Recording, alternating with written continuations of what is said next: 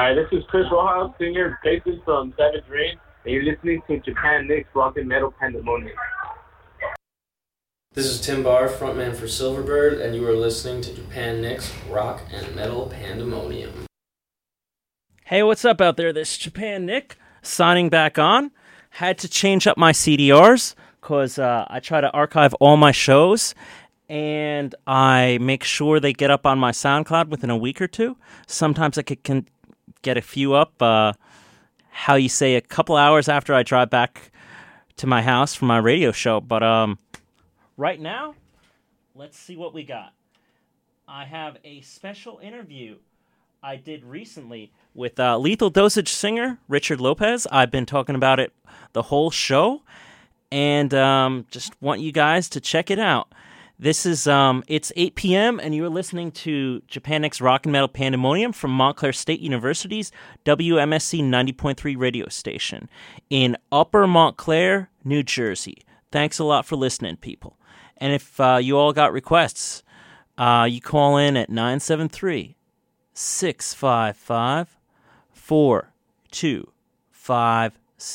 That number, once again, for requests or whatever, is 973 655-4256.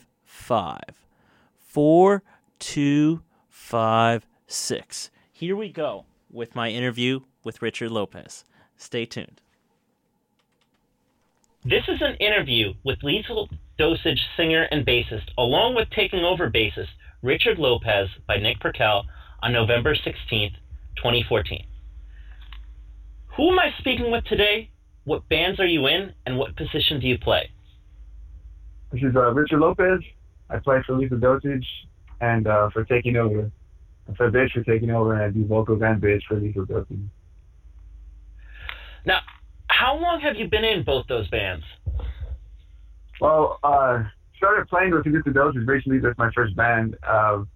Started about 2004, 2005. Been with them since. It's probably been well over 10 years for sure. And we're Taking Over, it's been well over, I want to say 4, maybe going on 5. Time just seems to slip away, but we're Taking Over for a few years now. Can you tell me how things with Lethal Dosage have been going since we last spoke at the Maryland Death Fest back in May? Pretty well. I'm trying to get out there still. It's been making new music. Trying to get more shows. We've been playing a lot more than we usually were before, but trying to get out there, play different spots, try to get out of LA for once too. Pretty much is basically just working on new stuff to put out there as well. Now, what would you say you're gonna try to hit next, Arizona or maybe some northern California city, or maybe even call up Getz and be like, "Yo, man, hook me up with some shows in Portland or Seattle or something." Yeah, actually, that's what I was going to say. We are pretty much trying to shoot up towards, Washington, Oregon, because we played there when we did some small, West Coast tour with Taking Over. We played up in Portland, along with 3 other cities in Washington as well as Oregon. But Portland just stuck out because we played at Satyricon, and people there just seem just to appreciate music more than down here. Everyone's pretty much if I don't like you, I'm not going to go support you. You know what I mean? Over there, it's just everyone was just together and supporting everybody. It's just a good time. So I would definitely love to go back up there.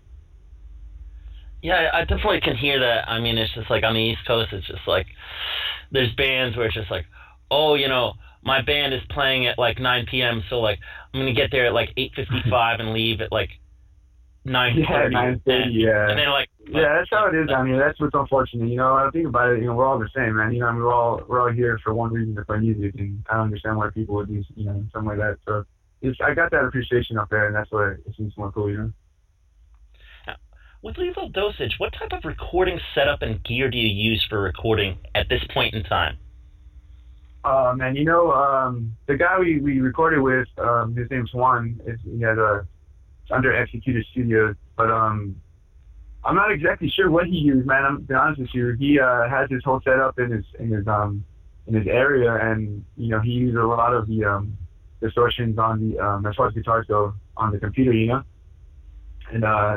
And with the bass, I didn't really mess with anything. It was just pretty much plugged into the computer. I mean, I'm not really familiar with the programs they use, but it sounds pretty good though. You have anything you want to add on that? Not necessarily. I mean, that guy's really good at what he does. We have yet to release our album actually without recording, and some of it actually is on the split that we took to Maryland, the Street Savages. Oh yeah. That's now, the recording. Who is in the lineup of your band right now? Most of the original. It's the drummer Andre Vega, and Paul Garcia on guitars, and me bass and vocals. Now, before we had another guitarist, but they went their separate ways. So we kept it as three-piece, basically. Now, your most recent show was November 13th. What was the set list like, and what were some highlights from that show? It was actually a bit different. It was a bit different than what we usually play with. Like usually we surround ourselves with a bunch of other thrash bands or metal bands. But these bands in particular were old friends of ours that when we grew up in high school and stuff, they asked us to come play out at some bar they're trying to start to play shows at. And they play more of like experimental, type of music. And but yeah, we agreed to do it. It's just cool to see and share the stage with them again. But we pretty much kept the set how we usually do it. Recently how we've been doing it. Open up with like open it and like hit BioStrike and send another song, Just try to hype the crowd up as much as I can, and get them involved with how I feel up there, That's probably what the highlight was, just to be around the old friends and familiar faces. Pretty cool, spot too. You got another show coming up December 12th at Loaded Hollywood in L.A. featuring Sons of Eli, you guys, Lethal Dosage, Mad Rost, Brain Dead, Tormentor, and Ascendancy. How do you try to stand out from so many other bands at a show? Like I said, with the others, all the other shows we play, I like to keep it really energized and not so dull, and try to get the crowd involved with us as far as what we're doing and how we're playing. I think we play more of aggressive. I'm not saying that they aren't, but just that's how we try to keep it raw and aggressive. So I like the crowd to wake up basically, you know what I mean? But those bands are just really, really good bands. They sound out from what we play too as well, because they're a lot more technical than we are, and are just different type of style of metal, you would say. For you personally, do you have any sort of special traditions on doing shows or particular like opening and closing statements you like to make that you do on a regular basis when performing live these days? Well, not necessarily, man.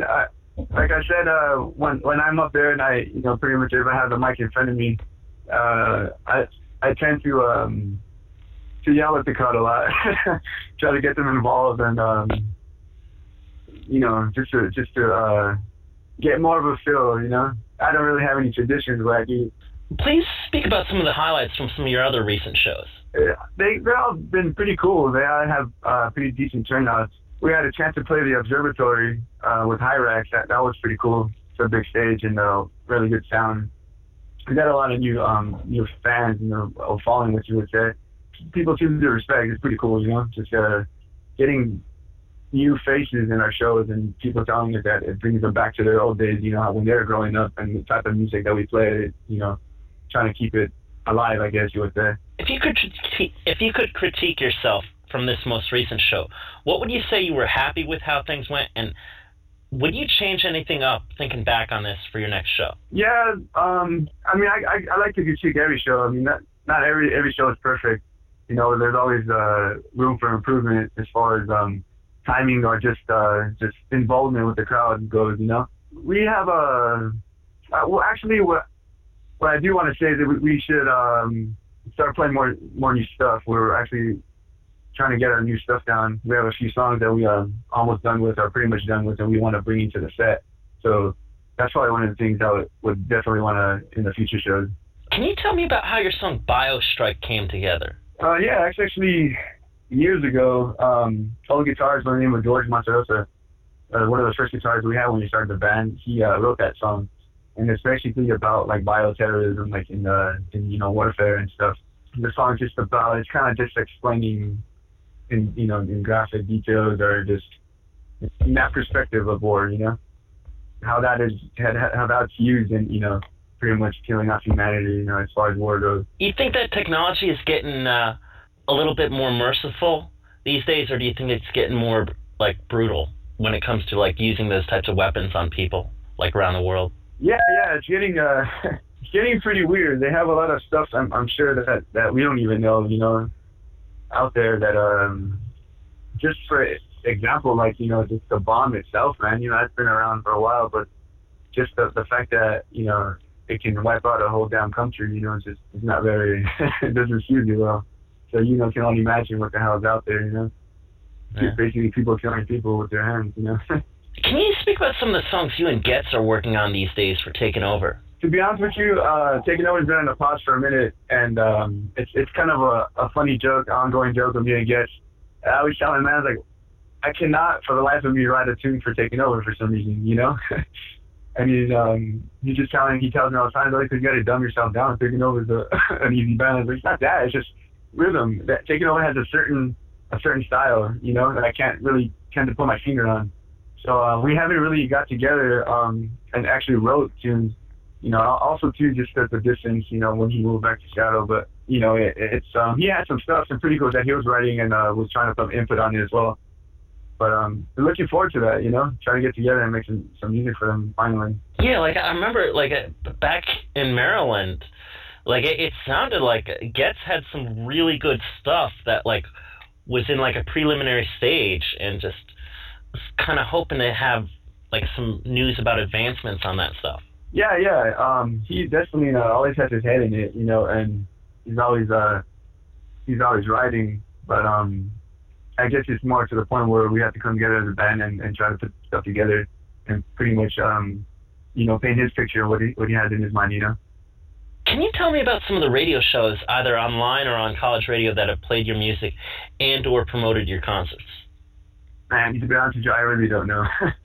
I'm not really in the what you say, the scene of like the radios and stuff. I don't know anything really about them. I'm kind of like dumb about that kind of stuff.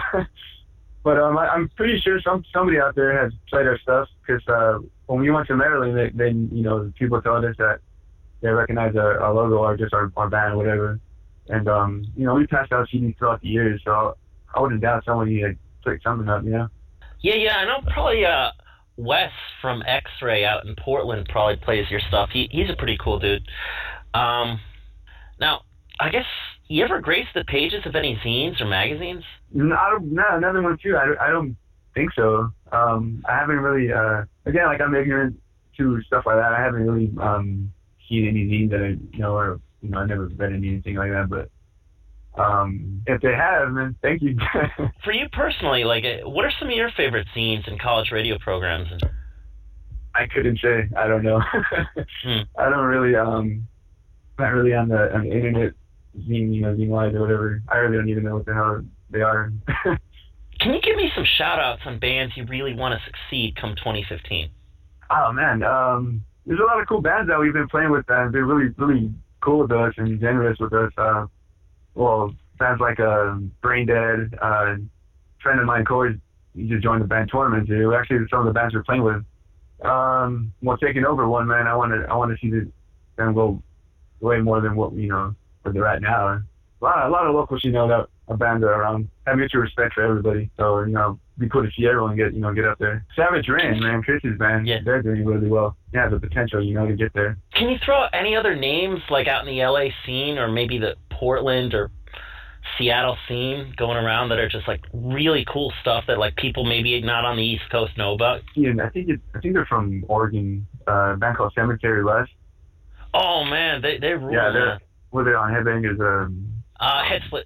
No, Hell's Headbangers. Hell's Headbangers. Yeah, that band's pretty cool, man. They came down here and played not too long ago. Really cool guys as well. We played with them at that show I was talking about in Portland a couple years ago when we were on that tour at this Satyricon. It was pretty rowdy. Band's really good. What would you tell me would be your 2014 top 10 list of albums? This year, actually, you know what, man? Yeah, honestly, I just saw Judas Priest, and that new album's pretty sick. I like that. And I got all those random bands coming out too. You know, like one of those Speedwolf. one of our cool friends, they're doing this thing too, you know, Steve Wolf and Matt, like, Web Striker and all that. And it's pretty cool stuff that I've been finding out because of Chris too, you know, so it's all new to me as well. It's pretty cool. You seen any really cool horror movies as of late? Not really. I seen a few, years ago with my stepdaddy showing me like Motel Hell or, you know, the typical Evil Dead or whatever, but I'm not really a movie buff. From what I see, it seems pretty cool. Hoping to find out maybe just a few more names of hot stuff to check out on the West Coast. Cool. Like people that are rising up, kind of like Temple of Dagon or something of that nature. Oh, yeah, that's pretty cool. I don't know, man, brain fart. I can't really think. Yeah, we play with a lot of bands, man. That's why a lot of them are really good. Final words. Oh, well, pretty much thank you for your time, man. Thanks for the interview. You'll be seeing us a lot more. We're coming out with some new stuff, so hopefully we record some new stuff. That's about it. This has been an interview with Lethal Dosage singer and bassist, along with Taking Over bassist, Richard Lopez by Nick Perkel on November 16th, 2014. Hey, I hope you enjoyed my interview with Richard Lopez from Lethal Dosage. The uncensored version of that is online now. I had to make a few edits to the version I aired because this is college radio and we don't want an FCC violation, so got to keep it somewhat tame. Hoping to get an interview with maybe the bassist and the singer of Cemetery Lust one of these days. Likely, though, the next thing I'll probably be trying to acquire is an interview with guitarist Kyle from Temple of Dagon. Now, stay tuned to WMSC 90.3, and why don't we play a few songs from Lethal Dosage, just because you got to hear what the guy had to say on a number of different things. But actually, though, I'm doing this to try to promote the dude's music. So here we go, a couple of tracks from the Street Savages split. Here we go. I got Victim of Death, Infernal Powers, and BioStrike. And maybe I'll play a Taking Over track or two. Stick around, though, and you're going to have a good time. Thank you for listening. And by the way, people, please track me on the TuneIn app. Go to TuneIn.com, search for WMSC. I repeat, search for WMSC. And scroll to the bottom and look in the different shows there are. There's about 20 or 21 shows. Just look for Japanick's Rock and Metal Pandemonium and just click on it and start following it. I'm up to 108 followers, and I'm trying to get up to 125 by year's end. I know it's a bit of a stretch, but earlier in the year I was at 0, so you know I was able to make some real quick advancements in certain places, and just having a good time. Now it's 8:16, and let's get back into the music with Lethal Dosage, Victim of Death.